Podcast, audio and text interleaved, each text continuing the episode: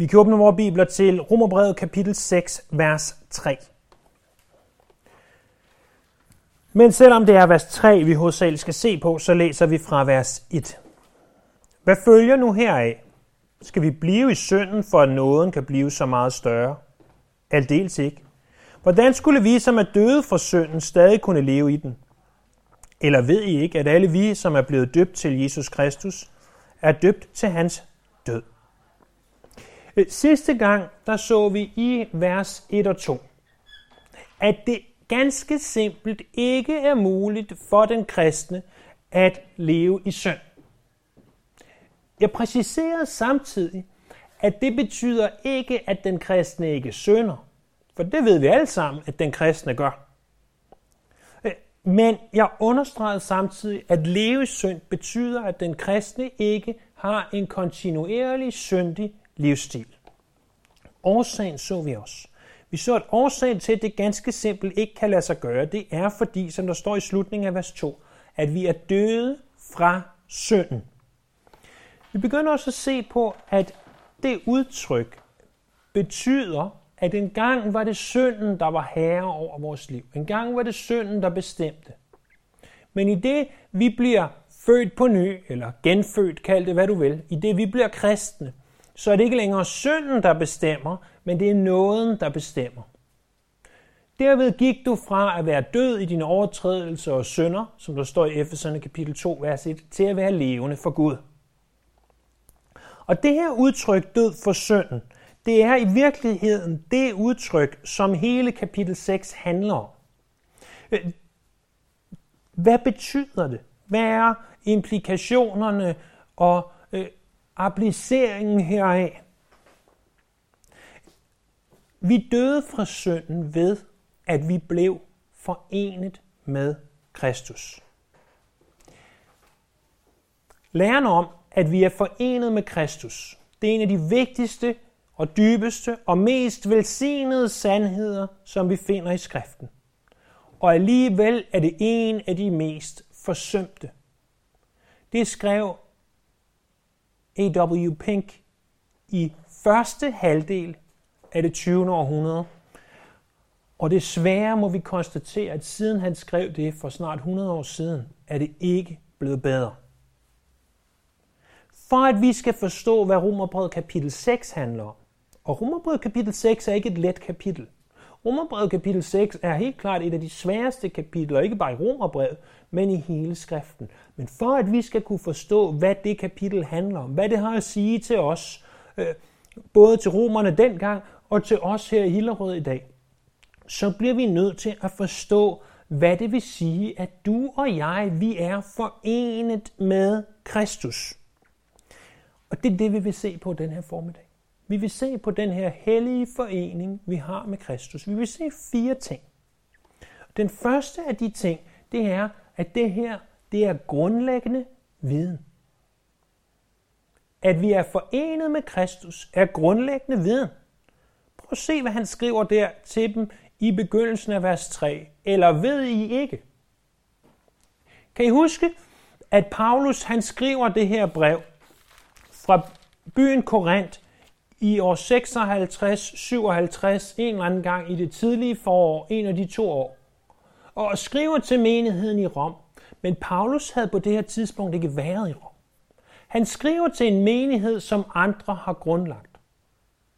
Måske øh, var det nogle af de mennesker, der var til stede på pinsedagen, som hører Peters prædiken, som bliver omvendt og tager evangeliet med tilbage til Rom, og der så ud af det opstår en menighed. Formodentlig havde der ikke været en apostel, vi ved i hvert fald ikke, hvem det skulle have været på det her tidspunkt i Rom. Og alligevel så skriver han til den her menighed, ved I ikke. Paulus var i den overbevisning, at læren om, at vi er forenet med Kristus, det er grundlæggende viden. Men desværre må vi jo konstatere, at imellem år 56-57 øh, efter Kristus, og så år 2021, der er sket et eller andet. For jeg tror ikke, at jeg nedgør os og vores generelle viden, hvis jeg øh, siger, vi ved ikke så meget om det her med, at vi er forenet med Kristus, som vi kunne vide, eller som romerne vidste. Havde du for øh, et år eller to eller tre siden bedt mig om at sige, forklar lige, hvad det betyder, at vi er forenet med Kristus, så har jeg sagt, giv mig lige en 2, 3, 4, 5 uger til at studere, hvad det egentlig betyder. Det er ikke noget, som for os desværre er så grundlæggende, som det egentlig burde have været, ifølge det, som Paulus siger. Men netop fordi det er grundlæggende, ved I det ikke? I ved det allerede, det her. I burde vide det her. Det er ikke noget, der burde være nyt for jer, selvom der aldrig har været en apostel hos jer. Selvom jeg aldrig har været hos jer, så ved I det. Ved I ikke, at det her det er sandt, siger han. Paulus han forventer, at en primitiv menighed i Rom forstår det her. At en primitiv menighed for 2000 år siden brugte deres hjernekapacitet på at sætte sig ind i, hvad det her betyder. Og så tænker jeg bare, vi sidder her i dag med en komplet bibel, øh, øh, nogen endda med en telefon med sin bibel, man kan søge i. Vi har alverdens hjælpemidler øh, ved vores øh, hænder. Vi kan slå alt op, vi kan google alt, vi kan gøre alle de her ting. Må ikke den her vidunderlige, fantastiske sandhed om, at du og jeg er forenet med Kristus, som Paulus påstår er grundlæggende for vores forståelse af evangeliet. Må ikke vi kan gøre en indsats den her formiddag for at forstå, hvad det her betyder? Må ikke, at, at vi bare i dag kan tage vores intelligens med i kirke og sige, okay, jeg ved godt, det er, det er ikke nemt det her. Det her det handler ikke nødvendigvis om, hvordan jeg skal være over for mine kollegaer, når jeg møder dem i morgen. Men det her er noget, som apostlen Paulus sagde, det er grundlæggende for menigheden i Rom.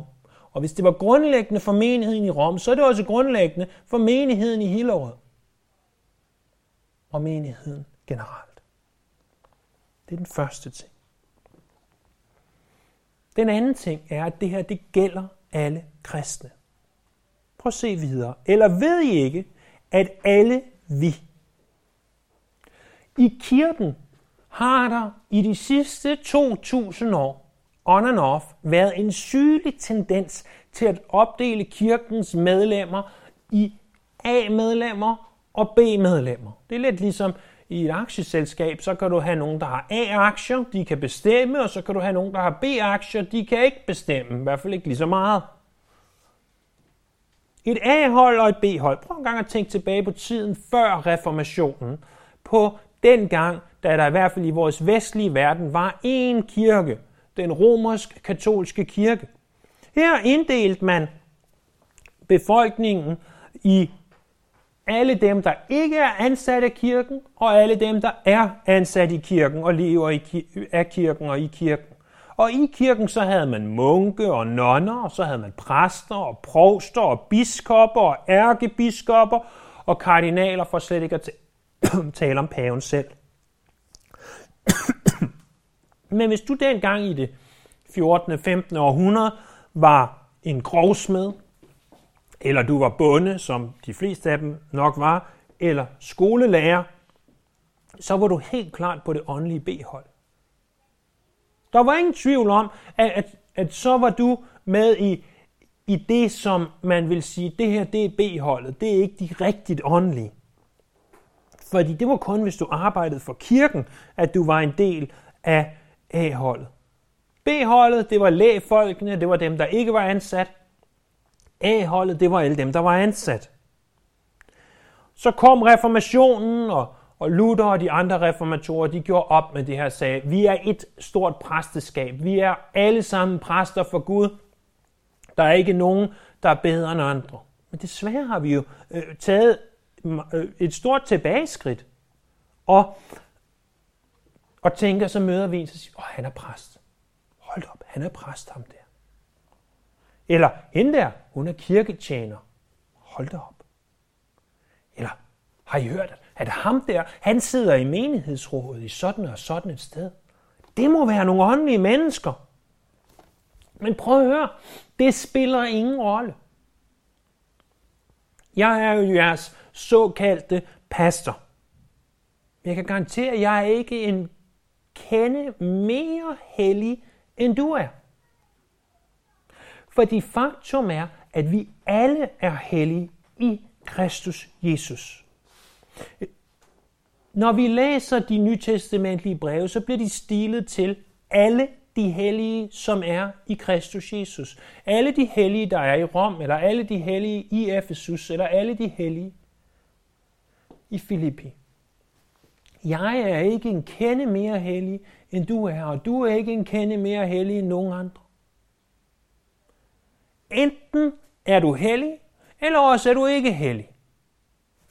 Enten er du i Kristus, eller også er du ikke i Kristus. Enten er du en kristen, eller også er du ikke en kristen. Det er de eneste to kategorier, vi kan arbejde med. Der findes ingen andre. Der er ikke et A-hold og et B-hold. Der er ikke dem, som kommer og sætter nadver op og flytter stole rundt og gør alle mulige ting. Det, det er ikke et A-hold. Og, og dem, der så ikke har overskud til det, de er et B-hold. Nej. Der er et hold. Det er holdet af de kristne. Det er det, der er. Ikke flere kategorier. Lad os stoppe med at tænke på kategorier. Lad os stoppe med at tro, at nogle kristne er bedre end andre kristne. Der findes nemlig kun én slags kristne. Dem, der er kristne. Dem, der er født på ny.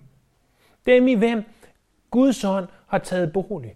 Dem, som er forenet med Kristus. Så vi har altså for det første set, at det her det er grundlæggende viden. Vi har for det andet set, at det er gældende for alle kristne. Den tredje ting, vi vil se, det er, at det er genfødslen, der har virket dette. Prøv at se videre i vers 3. Eller ved I ikke, det er den grundlæggende viden, at alle vi, det er det gældende for alle kristne, den tredje ting er, som er blevet døbt til Kristus Jesus, er døbt til hans død. Det er genfødslen, som har virket det her. Mange bruger Romerbrevet kapitel 6 til at tale om dåb. Og for alle os, som tror på, at dåb er noget, som man gør som voksen, efter man har troet, der er Romerbrevet kapitel 6 jo et fantastisk kapitel. Fordi der står jo, at vi er begravet med ham i dåben, og vi er opstået med ham i dåben. Og hvilket tydeligere billede kan det være en dåben med fuld neddøbelse? Men men, men, men, må jeg understrege, at i Romerbrevet kapitel 6 er der ikke en eneste dråbe vand.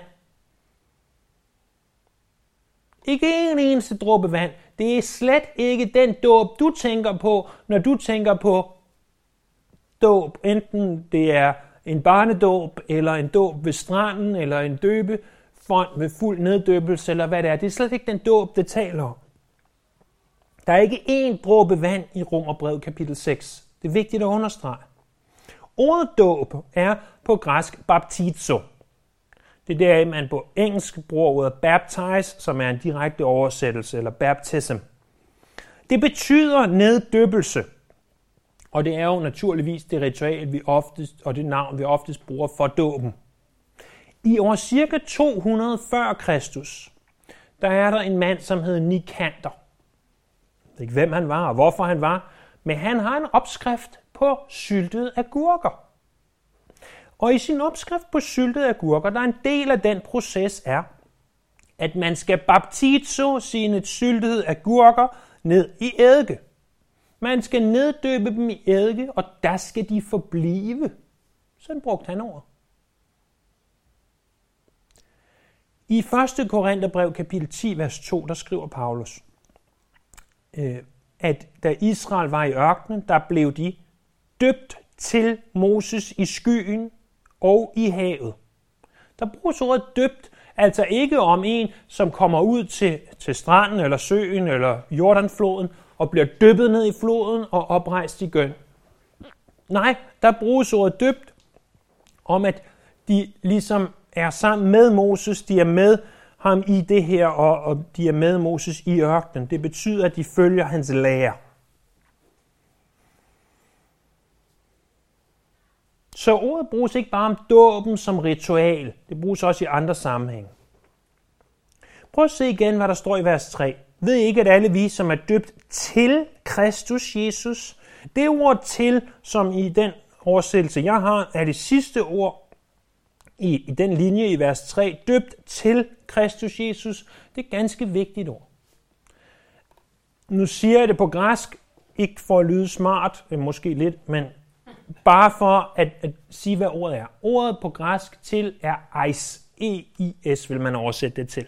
På engelsk har man typisk oversat det ord ice, som kan oversættes på rigtig mange måder, men i den her sammenhæng har man oversat det. Det er en, en præposition, altså et forholdsord, og et forholdsord, det er noget af det vanskeligste at oversætte, men her har man oversat det into, eller ind i. Ved I ikke, at I er døbt ind i Kristus Jesus? Så hvad dåb er der tale om? Jo, når vi læser 1. Korintherbrev, kapitel 12, vers 13, så tror jeg, vi forstår det bedre. Her skriver Paulus, for vi er alle blevet døbt med en ånd til at være et læme, hvad enten vi er jøder eller grækere, trælle eller frie, og vi har alle fået en ånd at drikke. Og vi er døbt med en ånd.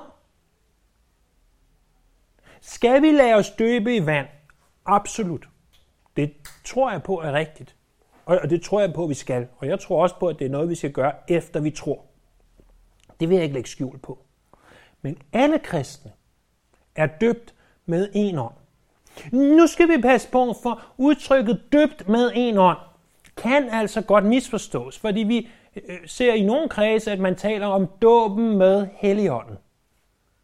Dåben med Helligånden er ikke det, der tales om her i 1. Korinther kapitel 12, vers 13. Det blev der talt om i Romerbrevet kapitel 5, vers 5, og det talte vi om, da vi, da vi så på det vers. Den her dåb med Helligånden, eller dybt med en ånd, at vi er dybt med en ånd, er derimod det, som Johannes han skriver om i det vidunderlige tredje kapitel af sit evangelium. Det mest fantastiske kapitel, vi måske har.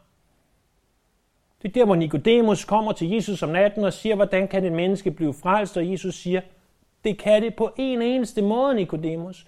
Det er, hvis du bliver født på ny. Det er det, hvis Gud han vækker din hånd. Hvis Gud han giver dig en ny hånd. Hvis Gud han gør et nyt værk i dig. Hvis han tager det, som var dødt, og vækker det op igen. Hvis du bliver født på ny, så kan du. Fordi i det, du bliver en kristen, så gør ånden det her værk i dit hjerte. Og han omvender dig således, at du kan bekende din synd, og således at du kan modtage frelsen ved troen. Det er det, det vil sige, at vi er døbt til Jesus Kristus. Så hvad har vi nu? Vi har for det første, at det er grundlæggende viden, eller ved I ikke, vi har, det gælder alle, at alle vi, og hvem er det så, hvad er det, det gælder? Det er dem, som er døbt til Kristus Jesus, de er døbt til hans død. Det er at i det vi bliver født på ny, der bliver vi døbt til hans død. Den fjerde og sidste ting er, at vi skal se på grundbetydningen af dette. Fordi det, som det betyder, at vi er døbt til hans død, det vil betyde, at vi er døbt ind i Kristus Jesus, at vi ved ånden er placeret i Kristus Jesus. Bemærk, det var det, der står døbt til Kristus Jesus. Vi er ved ånden placeret, vi er into det her græsk, den her græske præposition eis, ind i Kristus Jesus. Hvad er grundbetydningen af det? Hvordan skal vi forstå det? Den her forening, vi har med Kristus, med Jesus, er underlæggende for hele vores frelse. Og det er noget, vi læser om så mange gange i skriften, at jeg tror, vi ikke altid er klar over det. Prøv at høre en del af de billeder, som bruges om det. Giver jeg referencerne, så kan I selv slå det op senere.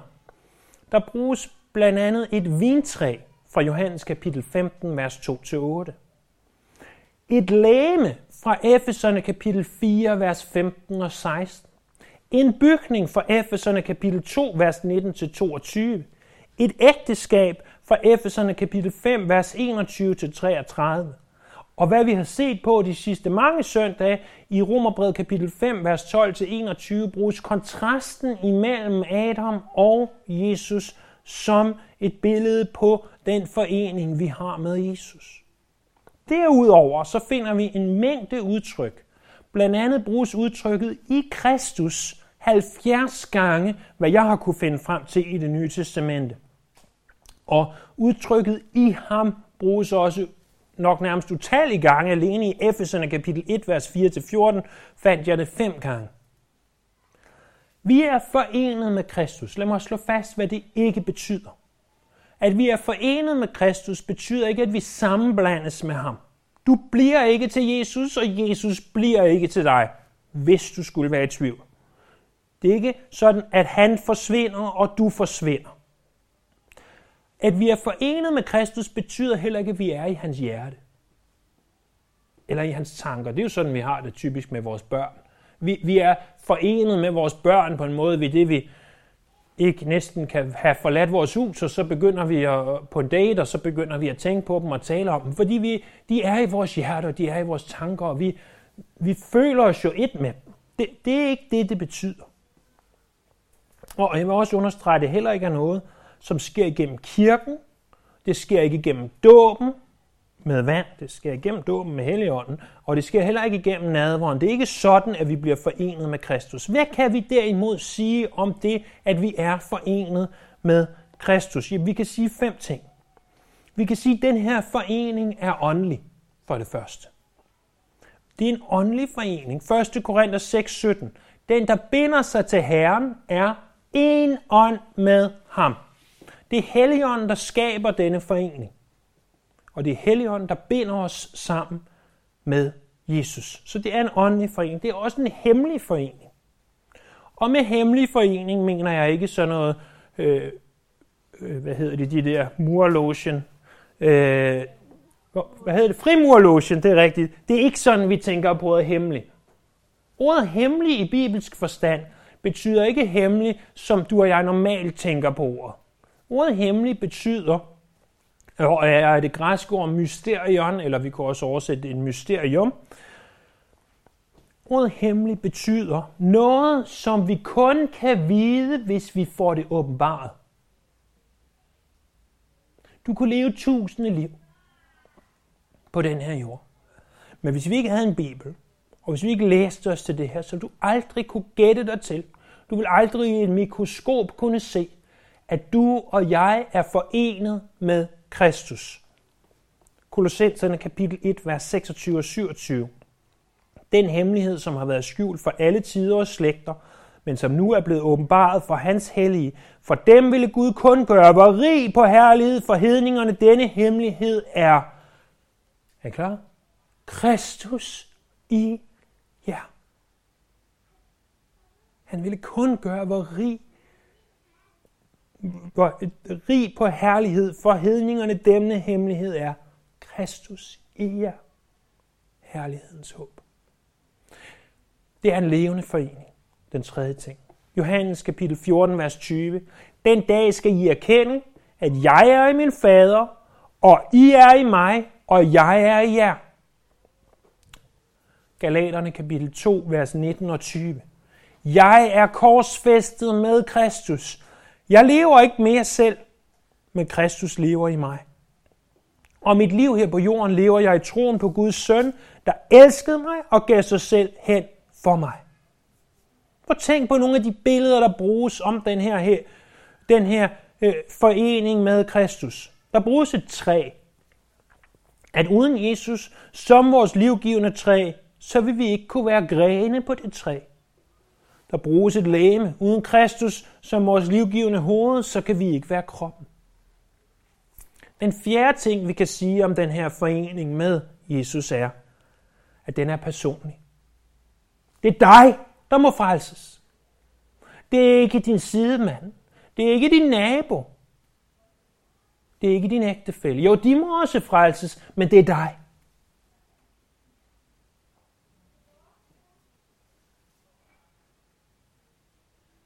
Vi taler hele tiden om, at frelsen er Guds. Den kommer fra Gud, og du ikke kan gøre noget for at blive frelst. Og alligevel må jeg understrege, at du har et ansvar. Ansvaret er dit, selvom frelsen er Guds. Du og ingen anden kan tage stilling til, om du vil tilhøre Jesus Kristus. Apostlenes Gerninger 16:31, tro på Herren Jesus. Eller i Johannes kapitel 1, vers 12, alle, der tog imod ham, gav han ret til at blive Guds børn, de der tror på hans navn. Det er personligt. Den femte og sidste ting, jeg vil sige om den her forløsning, det er, at den er uløselig. Om den her forening, jeg sagde noget andet, tror jeg. Om den her forening, det er, at den er uløselig. Den er uløselig. Intet kan frigøre dig fra den forening, du har med Kristus Jesus. Du er forenet med ham. Prøv at høre her. Romerbrevet kapitel 8, vers 38. For jeg er vis på, at hverken død, eller liv, eller engle, eller magter, eller noget nuværende, eller noget kommende, eller kræfter, eller noget i det høje, eller i det dybe, eller nogen anden skabning, kan skille os for Guds kærlighed i Kristus Jesus, vor Herre. Prøv lige at høre en gang til. Jeg er vis på, siger Paulus, at hverken døden, eller livet, eller engle, eller magter, eller noget, der er nuværende, noget, der eksisterer i dag, eller noget, der kommer i morgen, pandemier, personlige problemer, ingen af de ting, der sker i morgen, eller kræfter, eller noget i det høje, eller noget af det dybe, eller nogen anden skabning, kan skille os fra Guds kærlighed i Kristus Jesus, vor Herre. Hvordan kan vi være så tåbelige, at hvis alle de ting ikke kan skille os fra vores kærlighed, fra Guds kærlighed til os, hvordan kan du så tro, at du, lille dig, lille ubetydelige mig, kan skille os fra Guds kærlighed? Du, som er forenet med ham, du, som er i Kristus, og Kristus er i dig. Tror du virkelig, at du kan gøre noget som helst for at skille dig fra den kærlighed? Det er, undskyld mig, idioti at tro. Hvis alle de her store, mægtige ting ikke kan, hvordan i alverden skulle ubetydelige lille jeg så kunne skille mig fra Guds kærlighed? Hvorfor? Fordi den er i Kristus Jesus. Der har vi det igen. Du er forenet med ham. Du er i ham. Han er i dig. Og nu kommer tiden, hvor vi burde begynde at se på alle konsekvenserne af den her vidunderlige forening med Kristus Jesus. Vi burde se på, hvordan den her forening den er objektiv. Og hvordan øh, vi modtager en ny repræsentant, og hvordan vi bliver adopteret, og hvordan vi bliver arvinger ved vores forening med Kristus Jesus. Vi burde også se på, hvordan den var subjektiv. Altså, hvordan vi bliver mere og mere som ham, hvordan vi bærer frugt og, og nogle af de ting vil vi komme til at se på i Romerbrevet kapitel 6. Men der er én ting, jeg til slut vil fokusere på. Det er, når du er forenet med Kristus Jesus, så tænk på det fællesskab, du har med ham. Jeg kender mennesker, som mangler en arm, måske endda to. Jeg kender mennesker, som mangler et ben, måske endda to. Jeg kender mennesker, som måske har et kunstigt hjerte eller en kunstig nyre, kunstig knæ eller en kunstig hofte. Men jeg kender ingen mennesker, som mangler et hoved.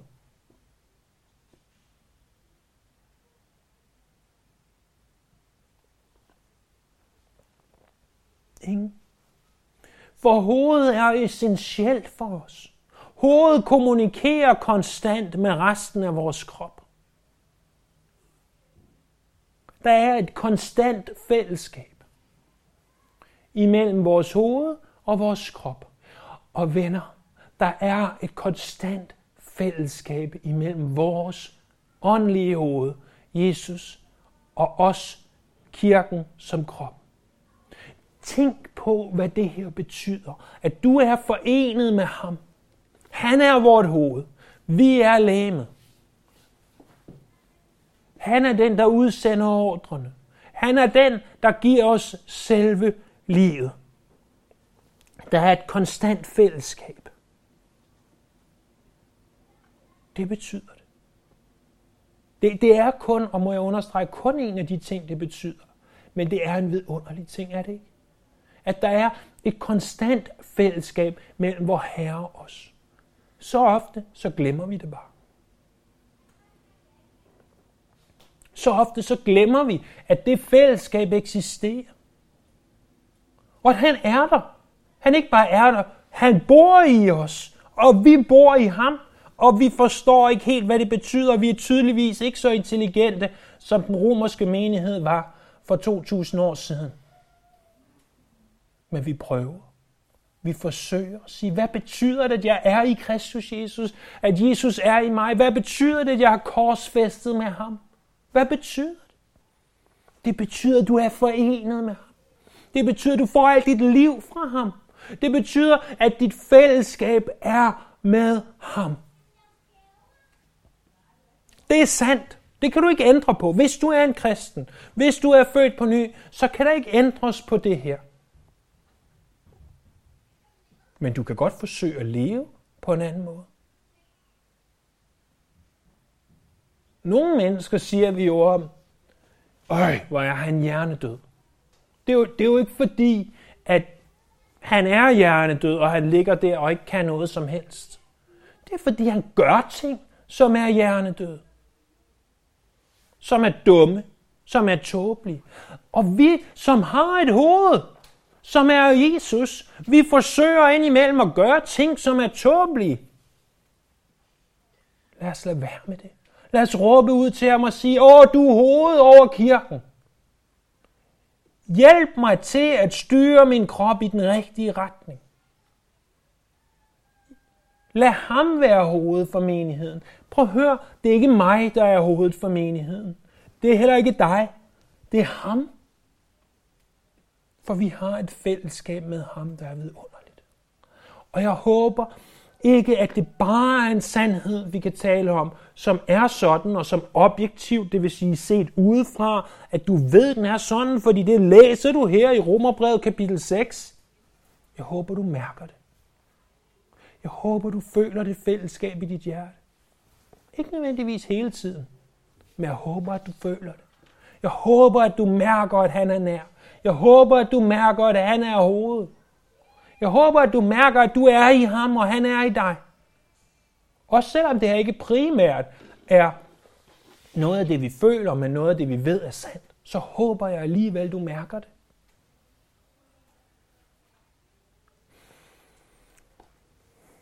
Så hvad har vi lært?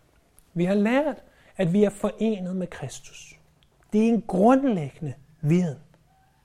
Det er altså noget, øh, hvis vi ikke forstår det her, så må vi gøre en indsats for at forstå det. Og det er ikke fordi, jeg vil tale ned til dig. Jeg taler ligesom meget ned til mig selv, eller op til mig selv og siger, prøv at høre, vi må gøre en indsats.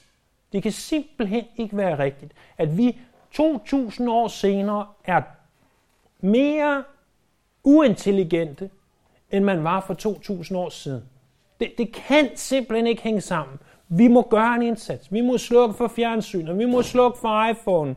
Øh, vi, vi må finde vores bibler frem. Vi må finde vores bibelkommentarer frem. Og, og hvis vi bruger computeren og telefonen, så må vi bruge det til at grænske de her ting. Det er en grundlæggende viden. For det andet lærte vi, at det gælder alle kristne. Lad nu være. Lad nu være med at tænke, åh, jeg er ikke lige så god som ham, fordi jeg kan ikke. Åh, jeg er ikke god nok, fordi jeg forstår ikke det her. Og det, som, som Daniel han prædiker i det her år, jeg synes, det er svært. Ja, selvfølgelig er det svært. Hvis det var nemt, så ville det da ikke være en hemmelighed. Så ville det da ikke være noget, der skulle åbenbares. Selvfølgelig er det da svært. Men det betyder ikke, at du er en dårlig kristen. Der findes ikke et A og et B-hold. Det her, det gælder alle kristne. Hvis du er en kristen, så er du i Jesus Kristus, og Kristus Jesus er i dig. Der, hvor du går, der går han. Der, hvor han går, der går du.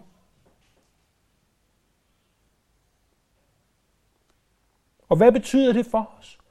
Husker vi på det, når vi er de steder, vi godt ved, vi ikke skal være? Når vi ser på de ting, hvor øjne ikke bør se på, ved vi så, at han er der med os? Det gælder alle kristne. Der er ikke noget A-hold. Der er ikke noget B-hold. Der er et hold. De hellige. For det tredje har vi lært, at det er genfødslen, som virker dette. Der var ikke en eneste dråbe vand i det her kapitel. Den handler ikke om dåb, selvom ordet dåb bruges. Ordet dåb bruges på en anden måde. Nemlig i betydningen, at vi er døbt med ånden. At vi er frelst ved, at ånden har gjort et værk i os, ved at vi er født på ny. Det er sådan, det sker. Det er sådan, det sker, at vi bliver et med ham. Og så har vi set på grundbetydningen af det her. Vi har set på de billeder, der blev brugt. Vintræet, læmet, bygning, ægteskabet, kontrasten. Vi har set, at vi læser hele tiden i Kristus, i ham. Vi har slået fast, hvad det ikke betyder. Ingen sammenblanding, ikke bare i hans tanker og hjerte, selvom vi også er det. Vi har slået fast, at det ikke er noget, der sker ved, at vi kommer i kirke, ved at vi modtager dåben med vand, eller at vi modtager nadveren, men det er noget, der sker for alle kristne. Og så har vi set, det er en åndelig forening, det er en hemmelig forening, det er en levende forening, det er en personlig forening, og det er en uløselig forening. Og vi har husket på, at den her forening gør, at vi har og kan have et konstant fællesskab med universets skaber. Er det ikke vidunderligt? Er det ikke fantastisk? At ham, som har skabt det alt sammen, han ønsker ikke bare at sidde ved siden af dig, han ønsker at bo i dig. Og han ønsker, at du bor i ham. På en måde, som vores hjerner ikke helt forstår. Men som vi med vores hjerter, når vi tænker over det, tænker, det her, det er fantastisk. Det er vidunderligt. Det, det er for stort for mig at forstå. Men må vi acceptere det? Må vi leve i det? Må det være vores daglige brød? Og må det motivere os til at leve vores liv for ham? Lad os bede sig.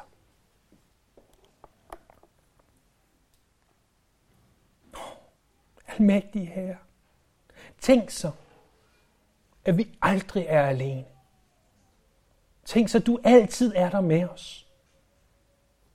Tænk så, at selv når vi føler os mest ensomme og mest forladt, så er du der. Når vi føler, at ingen forstår os, så er du der.